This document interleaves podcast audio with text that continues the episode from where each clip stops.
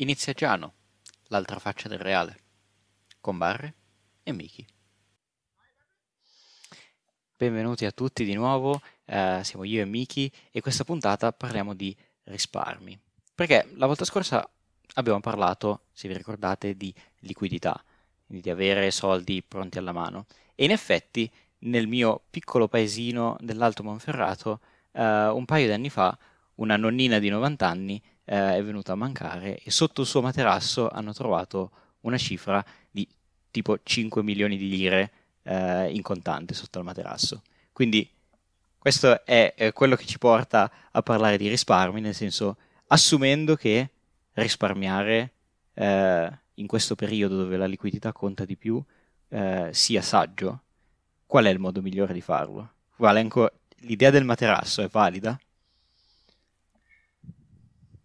Partiamo dalle cose semplici. L'idea del materasso è una pessima idea. Immaginavo. Soprattutto in lire. Soprattutto in lire. Uh, il motivo di base per cui il materasso è una pessima idea è che sono soldi su cui hai molta poca garanzia. Cioè, la probabilità che qualcuno ti entri in casa e te li prenda è alta. Certo. E questo è il primo problema. Uno che può essere scettico sulle banche, bisogna comunque considerare che le banche oggi non sono le banche di cent'anni fa. Quindi, per esempio, in Italia i conti correnti fino a, mi sembra, 100.000 euro sono garantiti da un accordo fra tutte le banche. Quindi, anche se la tua banca dovesse andare in difficoltà, le altre banche ti garantiscono fino a 100.000 euro. Ok.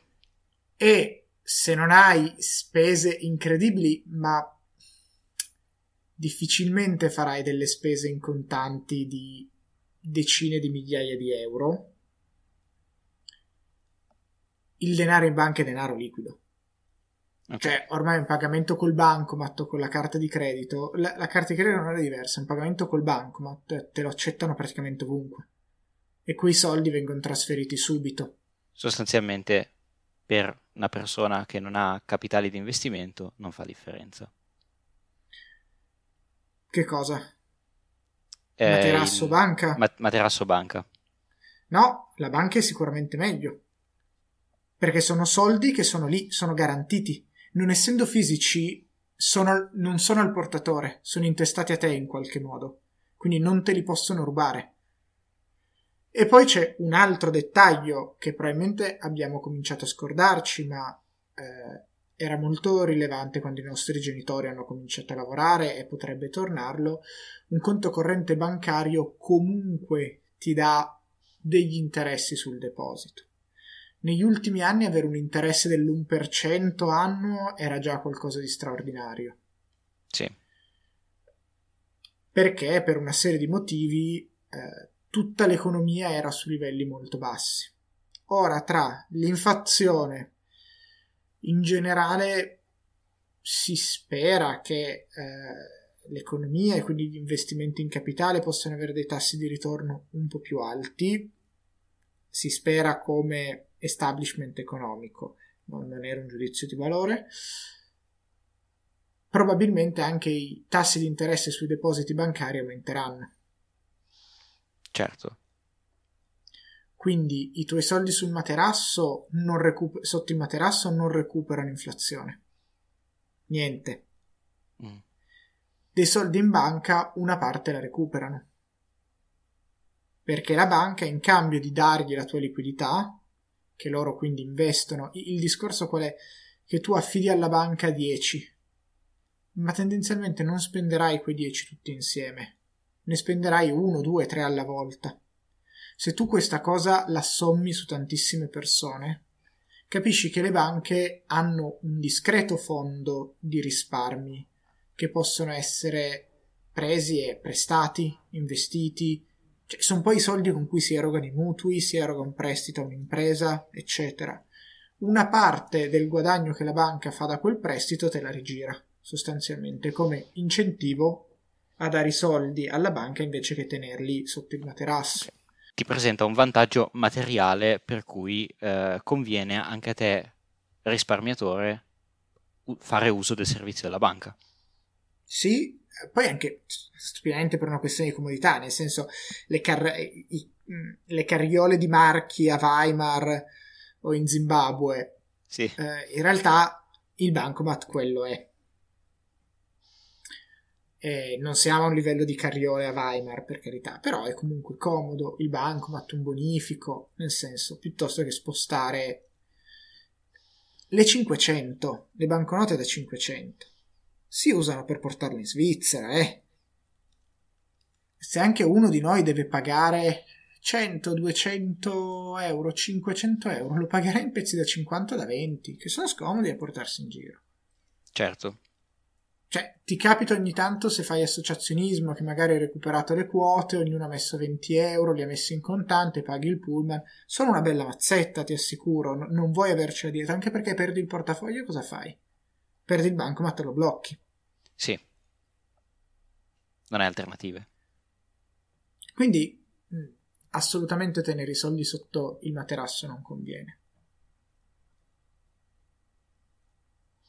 Ok, però e qui c'è un'altra domanda, nel senso che, come hai spiegato, ci sono un sacco di vantaggi per me risparmiatore nel fare affidamento su una banca. Ma cosa succede? Perché questa banca ovviamente i miei soldi non li tiene lì fermi, li investe. Io come faccio ad avere la garanzia che li investa su qualche cosa, diciamo, che, su cui possa essere moralmente d'accordo? Nel senso che sono noti moltissimi casi di banche che usano i loro fondi eh, per sponsorizzare eh, guerre come industrie petrolifere e non tutti i, risparmiatori possono essere d'accordo con, con investimenti del genere. Una volta c'erano le banche di credito cooperativo, i, i, banchi di mutuo soccorso, cose del genere. Cioè banche molto piccole, molto legate al territorio, che prestavano solo sul territorio, eccetera. Inevitabilmente sono banche che non esistono più. Nel senso che erano banche anche molto più suscettibili a cose. Sì, e immagino che eventi non sia territorio. Un un business model competitivo, ecco. No, è soprattutto un business model fragile. Cioè, come tu sottolineavi, la tua prima preoccupazione su una banca è che sia solida. Uh, l'idea è che la solidità ti viene dall'essere grossa perché se tu investi, tu, se sei piccolo, devi investire su poche cose. Se ti va male una di quelle cose, rischi di chiudere. Se sei grande, le cose diventano 100, diventano 1000, diventano 10.000. Quindi o hai dei problemi sistemici, tipo la crisi del 2008, oppure se una persona non ti ripaga il mutuo, se un imprenditore fallisce, in mezzo a tutto quella perdita riesce a gestirla. Quindi negli ultimi anni c'è stata la tendenza in Europa e in realtà anche in Italia a concentrare le banche ormai di banche in Italia ne esistono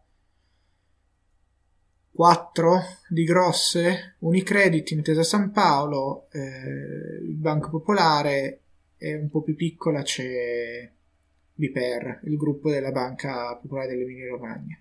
Monte dei Paschi di Siena mi veniva in mente. Eh, il Monte è una situazione strana, nel senso che era la terza banca d'Italia, ma è quasi fallita in questo momento ha degli ottimi asset, nel senso che ha ancora un buon numero di correntisti e ancora un buon numero di filiali, ma non è, è di proprietà pubblica di fatto. Per le regole europee una banca di proprietà pubblica non è esattamente ben vista, quindi verrà rivenduta Periodicamente ci sono voci di trattative, soprattutto con Unicredit e Intesa San Paolo, che sono le grosse banche italiane, quindi presumibilmente in un po' di anni davvero rientrerà in uno dei grossi agglomerati bancari italiani. Posso fare un intervento dalla mia deformazione eh, fisica scientifica mi fa pensare a questo processo di agglomerazione come un po' un evento gravitazionale, nel senso che la massa è data dal capitale della banca e più questa è grande e più tendono ad, ad accentrarsi in pochi grandi poli. Questo sicuramente, anche perché quando cominci ad avere delle banche grandi possono comprare le banche più piccole. Se io ho tutte banche di capitalizzazione simile, mm, capitalizzazione è l'insieme di tutti gli asset, quindi mutui erogati, depositi dei correntisti, eh, edifici di proprietà, buttaci dentro tutto. Però se abbiamo più o meno la stessa dimensione io non ti posso comprare. Se io sono molto più grosso di te, sì. Nel senso che posso prendere parte dei soldi che ho e come investimento decido di comprare un'altra banca invece che prestarli a una società di costruzioni. Per tornare alla tua domanda iniziale, l'unico modo ormai è aprire un conto in banca etica, che è una realtà molto strana e forse la più grossa banca cooperativa che è rimasta. Uh, è una banca che ha lavorato tantissimo proprio sulla sua identità e sul mm, proporre dei modelli di finanza etica. Quindi è un po' un unicum nel panorama eh, è un conto corrente che costa di più, che ha dei rendimenti più bassi perché necessariamente eh, qual è il discorso? Una ha meno grossa banca per il risparmiatore. No, in realtà per assurdo eh, finisce per essere più solido e dar più garanzie, non è quello. Ah. Sì, perché scegliendo, essendo una banca piccola, riesce a scegliere molto di più i progetti, sostanzialmente. Capito. E quindi investi e hai anche le risorse umane di, per esempio, seguire l'investimento. No, il problema è un altro, che se tu investi su qualunque cosa, se io ho un'azienda che ti promette di restituirti un prestito al 6-7%, nonostante cosa, io lo faccio. Probabilmente quell'azienda trafficherà in armi, idrocarburi o, qualco- o sfrutterà lavoratori da qualche parte nel mondo. Che sono il modo numero uno per fare profitto in questo momento. E quindi tipo ovviamente. se invece io voglio fare della finanza etica e quindi scegliere i progetti tendenzialmente finirò su dei progetti che avranno dei rendimenti più bassi non nulli più bassi. Quindi in qualche modo il gap lo dovrò colmare e come lo colmerò? Ridistribuendo meno agli azionisti e essendo una società cooperativa chiaramente le distribuisce meno, e poi facendo pagare un pochino di più eh, i servizi, il costo che hai per il bonifico, il numero di operazioni gratuite che hai, eccetera. Okay. E questa è la grossa possibilità, cioè ci sono negli ultimi anni delle banche come poi dei fondi di investimento che vogliono essere dei fondi di finanziamento etici e quindi che si danno dei codici eh, di comportamento non sono tutti, anzi, e chiaramente, come dire, hai un trade-off, cioè accetti di guadagnarci un pochino meno, tu risparmiatore, uh-huh. ma di partecipare a un circolo economico più virtuoso. Provo a fare un, un, po' di speculazione, non so se è una cosa che sta già succedendo, però im- immagino di essere una banca, ok? Che non necessariamente uh, con l'intento di essere una banca etica, però appunto, come abbiamo detto, voglio uh, prioritizzare degli investimenti che siano solidi, che rendano tanto nel futuro. E quindi decido di investire su aziende che fanno solare, perché il solare al momento cresce fortissimo. È possibile che queste banche eh, appunto piano piano transiscano da sponsorizzare armi, industrie petrolifere, perché abbiamo detto che al momento sono quelle che hanno, hanno più profitto. Beh, le armi non cesseranno mai, tristemente, di, di fare profitto, però magari eh, solare o altre aziende rinnovabili che sono molt- in forte crescita, magari eh, possono soppiantare investimenti fossili? Tendenzialmente no, nel senso che quello che tu guardi come ritorno sull'investimento non è tanto il valore, la quantità di denaro movimentato dall'azienda ma è il margine, il profitto. Cioè quanto quell'azienda si può permettere di pagarmi gli interessi. Se io ho sì un mercato che cresce, ma un mercato che cresce con pochi utili, perché per esempio è un mercato molto decentralizzato e quindi effettivamente un mercato competitivo. E in un mercato molto competitivo ci sono profitti minori. In quel caso, per quanto il mercato sia solido e quindi anche lì è un investimento sicuramente a basso rischio, ma non è un investimento redditizio. E l'altro discorso è che un mercato che adesso sta crescendo molto tendenzialmente mi darà utili tra un tot di anni. È quello che è successo con tantissime start-up americane e che succede ancora, cioè americane per lo più, ma in realtà tecnologiche, cioè che partono molto promettenti, consolidano la loro parte di mercato, ma non fanno utili. E quindi in Perché? realtà quello non è un investimento che rientra. Spotify, Uber, eh, Deliveroo. Tra l'altro queste qui sono tutte eh, aziende che di fatto sfruttano i lavoratori di diritto distorto, che sottopagano il lavoro.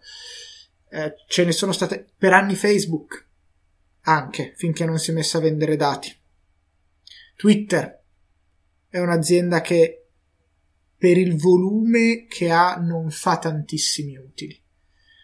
Quindi il discorso è che anche se è un mercato solido, un mercato che cresce può essere un mercato che è in grado di trasformare la sua quota di mercato in una quota di margini di utili di cui una parte possano essere restituite alla banca in cambio del prestito. Se è un mercato che continua a lavorare su, sul filo del pareggio, questa cosa non succede. L'altra cosa è che tendenzialmente c'è una proporzione inversa tra rischio e rendimento. Cioè, più non è inversa, è una proporzione, una correlazione. Più un, un investimento è rischioso, più io banca chiederò un ritorno maggiore.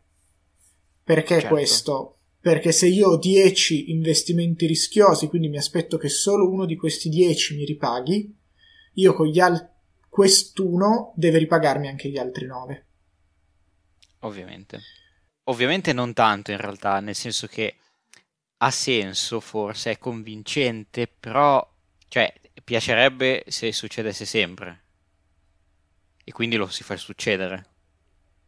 Quello che stavo aggiungendo è che invece ci sono alcuni settori dove eh, gli utili, quindi l'estrazione di valore, è talmente alta che possono garantirti alti rendimenti comunque. Sono mercati che hanno ancora dei margini per espandersi, quindi sono ancora interessati in degli investimenti. Pensa a tutto il comparto oil and gas. Quanti giacimenti stanno sì. ancora esplorando? Per aprire un giacimento tu puoi, invece che mettere fondi propri, chiedere un finanziamento alla banca, quel giacimento di, e effettivamente ad alto rischio perché magari 10 giacimenti ne trovi uno commercializzabile però quello commercializzabile ci fai dei margini tali che ti ripaghi il prestito che hai presi per gli altri 9 e riesci anche a dare un grosso ritorno alla banca. E l'ultima domanda che voglio farti, Miki, è riguardo a uh, questi venture capital di cui hai detto, le startup, uh, si basano appunto su questo modello, non so come si dice in italiano, venture capital vuol dire che loro fanno una proposta di eh, modello di business e raccolgono investimenti e finanziamenti da banche, da stati, da altre aziende grandi per appunto finanziare il loro progetto.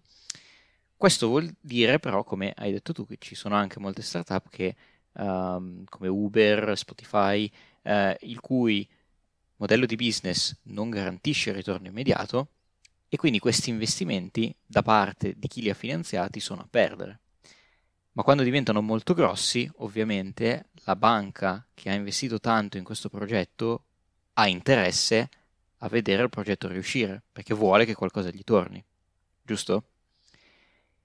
Se non sbaglio, questo è quello che è successo anche con il debito in Grecia nel 2015. La Grecia era in debito con le banche tedesche e per ritrovare quei soldi le banche tedesche, no, la banca europea ha fatto dei prestiti alla Grecia. E quindi il succo di questa è la domanda cioè non la domanda, lo statement eh, che ho letto da qualche parte, nel fatto che se eh, tu sei in debito con la banca è un problema tuo, se invece una persona molto ricca è in debito con la banca, il problema è della banca. Però sono due discorsi, secondo me, anche molto diversi. Hai sommato un po' di cose. Allora, il venture capital non c'entra con le banche come comunemente le intendiamo. Ci sono due grossi modi di intendere l'attività bancaria e sono generalmente le banche di credito e le banche di investimento o le banche di consumo e le banche di investimento. Cioè l'idea che i due core business di una banca sono la gestione del risparmio delle persone, che significa poi erogare magari prestiti a piccole imprese, mutui, prodotti finanziari estremamente semplici e estremamente chiari. Io ti do i soldi, tu me li ridai dopo un tot con un certo tasso di interesse.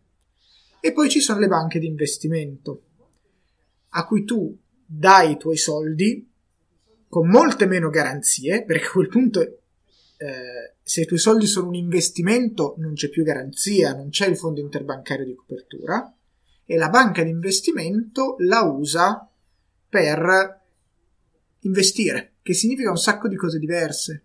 Agire su prodotti finanziari, fare venture capital, che significa prendere un'azienda, for- fargli un grosso prestito iniziale in cambio di azioni e poi vedere come va, che poi quindi significa un acquisto di azioni, un ingresso massiccio nella partecipazione azionaria L'azione è quello che un'azienda ti dà in cambio di del capitale che tu gli dai e che non pretendi indietro. La cosa è che in Europa queste due funzioni bancarie si sono un po' collassate.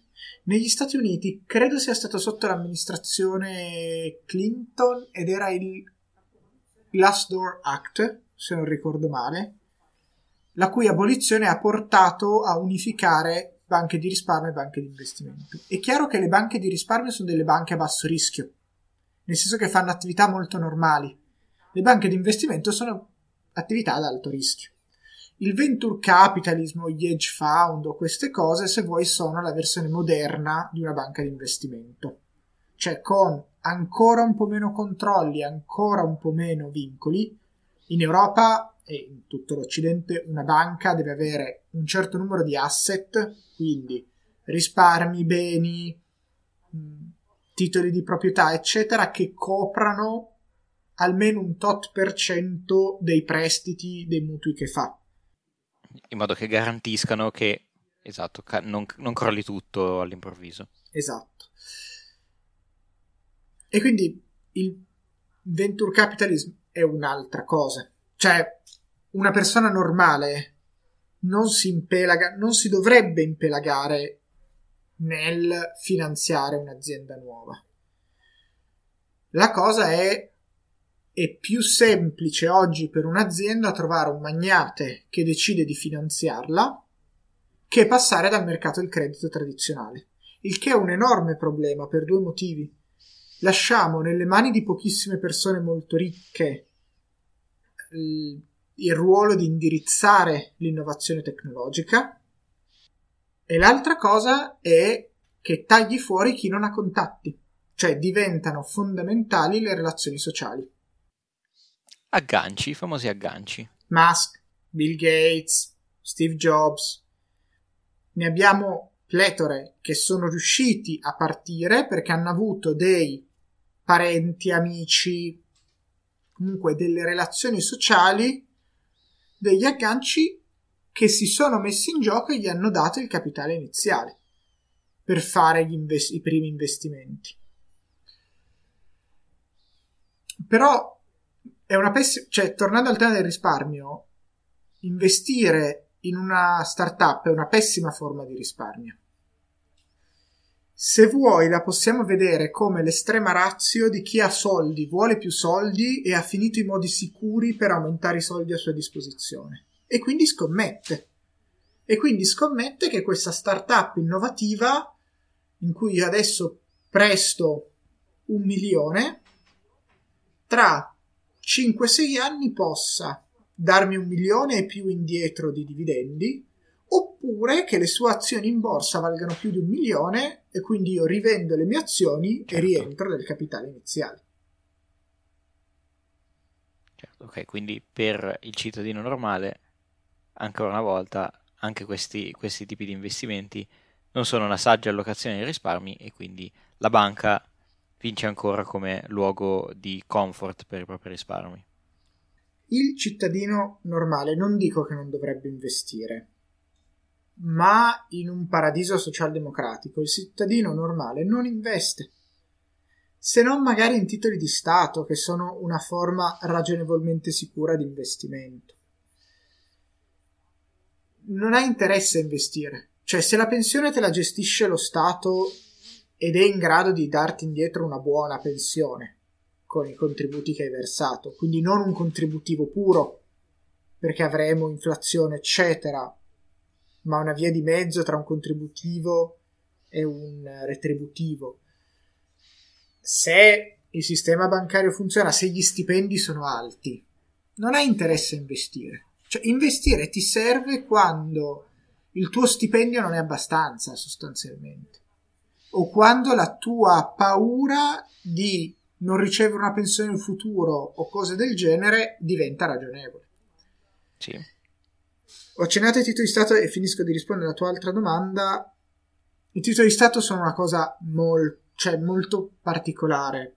Mm, possiamo discutere di che ragione abbiano, di perché uno Stato emetta debito, perché non possa semplicemente alzare le tasse e stampare più moneta, cioè si inseriscono in un meccanismo complicato e che in alcuni paesi, tra cui l'Italia, negli ultimi anni ha creato delle dinamiche molto strane, nel senso che il governo italiano spende meno di quanto incassa dalle tasse, ma quella differenza se la mangia nel pagare gli interessi sul debito degli investitori privati. Aia. Che è un problema. Che è un problema. E, e quindi in realtà essendo dei titoli a basso rischio, nel senso che prima di fallire uno Stato ce ne vuole, soprattutto uno Stato europeo ben integrato, eccetera. È fallita la Grecia perché era uno Stato piccolo e davvero disastrato. È fallita l'Argentina perché era uno Stato molto periferico su tante dinamiche. Uno Stato come l'Italia non può fallire. Se fallisce l'Italia, se fallisce la Germania, il problema non è che è fallita l'Italia Esatto, cioè, sono, sono solo conseguenze di un'altra cosa grossa. Ed è una cosa che avrà delle conseguenze ancora più grosse. Quindi lì il problema è le banche europee tendenzialmente sono molto esposte verso gli stati ed è un po' un do des. Cioè, io ti garantisco di comprarti il debito pubblico e quindi di non far salire troppo gli interessi. Dall'altra parte, io Stato, girandoti un po' di interessi, di fatto ti sovvenziono la tua attività di banca, che è un'attività pubblica fondamentale. Ok? Cioè, la comunità ha bisogno delle banche.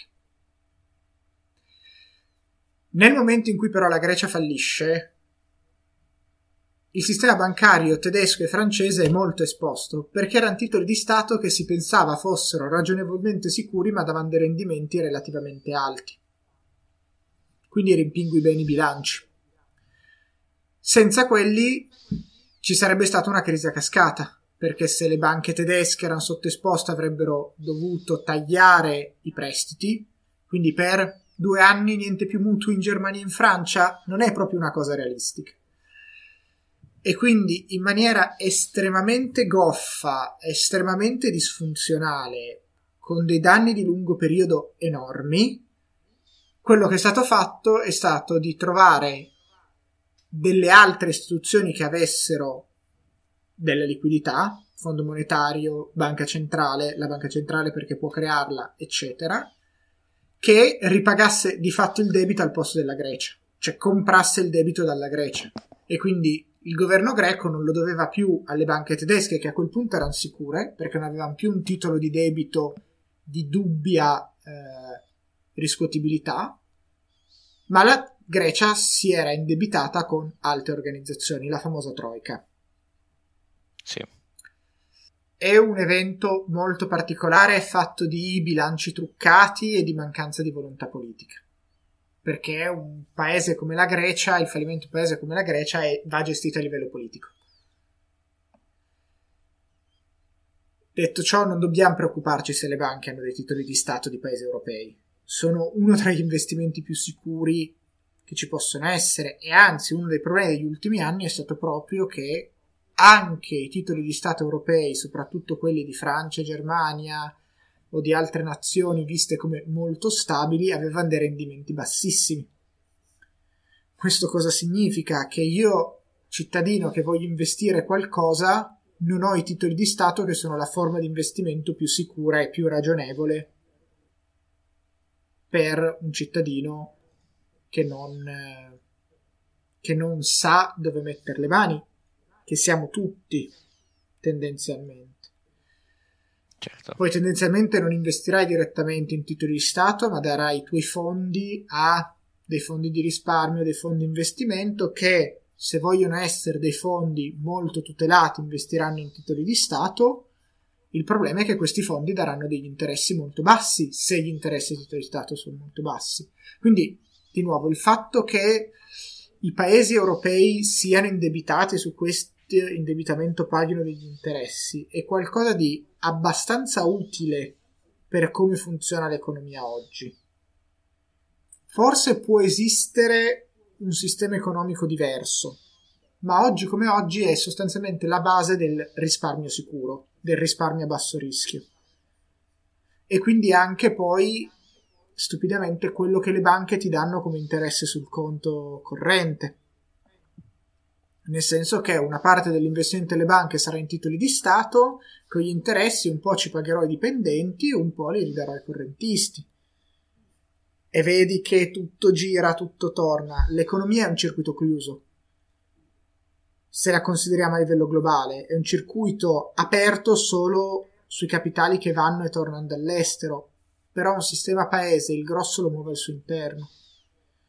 Mm-hmm. Non tutto, ed infatti l'importanza della bilancia commerciale, ma il grosso lo muove al suo interno. C'era una terza cosa che mi avevi chiesto che erano il problema di indebitarsi con i ricchi. Il problema di indebitarsi con i ricchi non è tanto indebitarsi con i ricchi, ma se la banca diventa troppo esposta con una persona sola. Di nuovo, è una questione di rischio. Che cos'è il rischio? È la probabilità che avvenga un evento avverso. Quindi devi definire qual è il rischio che sei disposto a correre, quindi tendenzialmente la perdita che tu sei disposto a correre, e poi lo valuti probabilisticamente. Certo, sono stime. Sono stime. Però qual è una delle leggi di base della probabilità e poi degli investimenti? Se io ho tante cose che ragionevolmente sono indipendenti, quindi che entro certi limiti si comportano seguendo trend diversi, poi in economia non esiste, però avrai un trend comune e avrai delle variazioni diverse, tendenzialmente. Se queste variazioni sono tra loro molto diverse e io riesco a investire su tante, poco su tante cose diverse, sommando tutto insieme, questa cosa diventerà zero. Cosa stupida. Prendi 20 monete, lanci testo croce su tutte. Testa vale 1, croce vale 0. Puoi ottenere qualunque numero da 0 a 20. Ma sarai quasi sicuro di ottenere un numero intorno a 10. Magari 8, magari 12. Se prendi invece un dado a 20 facce e lo lanci, la tua probabilità puoi sempre ottenere un numero da 0 a 20. Ma la tua probabilità di ottenere 0 e 20 è uguale alla tua probabilità di ottenere 10. Mentre con le 10 monete la probabilità di ottenere 10 era molto più alta. Ed è tutto lì. Certo. Cioè, diversificando riduci il rischio. Se stai davvero diversificando, cioè se davvero le tue stai lanciando 10 monete e non stai invece lanciando una moneta e fotografandola 10 volte dopo che l'hai lanciata, che è quello che è successo nella crisi del 2008. Cioè, tutte i mutui erano su case della stessa area di gente che lavorava nelle stesse fabbriche dello stesso distretto, tu di fatto stavi fotografando la stessa moneta dieci volte. Perché gli effetti wow. sulla vita di quelle persone erano gli stessi. La fabbrica che chiudeva, il settore che andava in crisi, la zona che si deprezzava era sempre la stessa. Quindi facendo dei magheggi contabili sono riusciti a vendere 20, 10 fotografie di una moneta come 10 monete diverse e quindi per vendere per diversificato qualcosa che diversificato non era. Ed è tutto lì. Cioè il problema di indebitarsi tanto con un solo ricco. Se quel ricco fa un investimento sbagliato, se quel ricco fa una frode. Eh, c'è stato negli Stati Uniti negli ultimi anni un caso pazzesco di una imprenditrice che diceva di aver creato una macchina per dei test rapidi del sangue, che non era vero. Se tu ti esponi solo... La Teranos. Bravo, Teranos. Se tu ti esponi solo su questa cosa e questa cosa si rivela una truffa, questa persona fallisce perché sbaglia un investimento, questa persona magari ha fatto delle cose illegali e il governo gli chiama una multa di proporzioni paragonabili al suo patrimonio.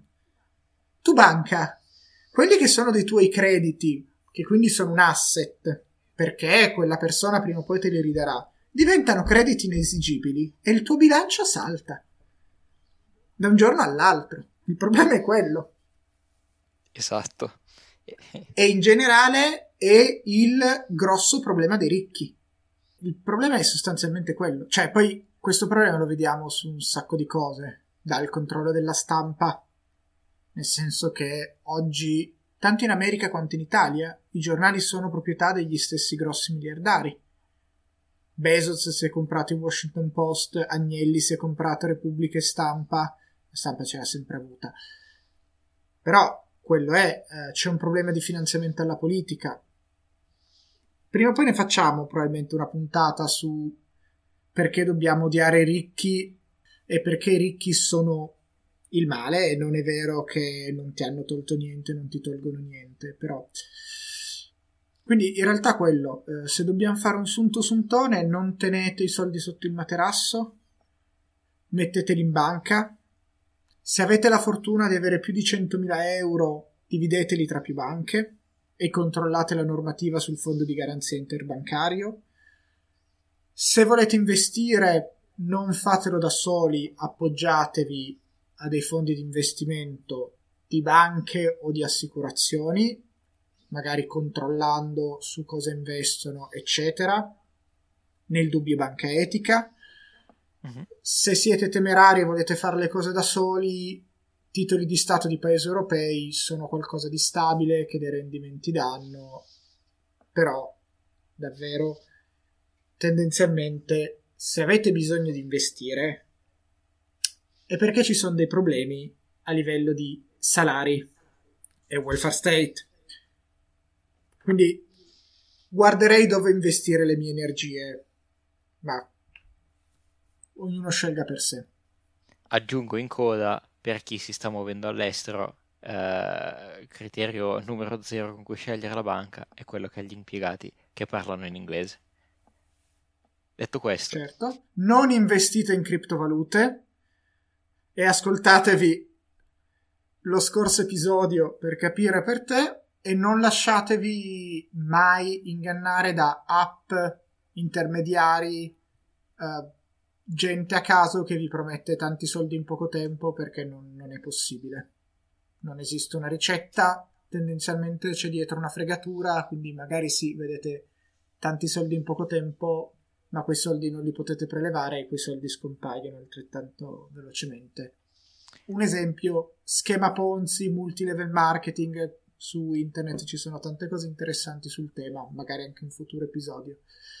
Con questo penso che vi diamo le buone vacanze, non siamo sicuri riusciremo a registrare un altro episodio prima di settembre, magari sì e sarà una sorpresa. Ci trovate come sempre su Twitter e Instagram, ed podcastgiano ci trovate via mail giano-centrostudiargo.it ci trovate su Spotify, Google Podcast, Apple Podcast. Ringraziamo come sempre il Centro Studi Argo di Torino per l'aiuto che ci dà dietro le quinte. Eh, Barre, buone vacanze. Anche a te, Miki, grazie mille e ciao a tutti. Giano, dio degli inizi, finisce qui.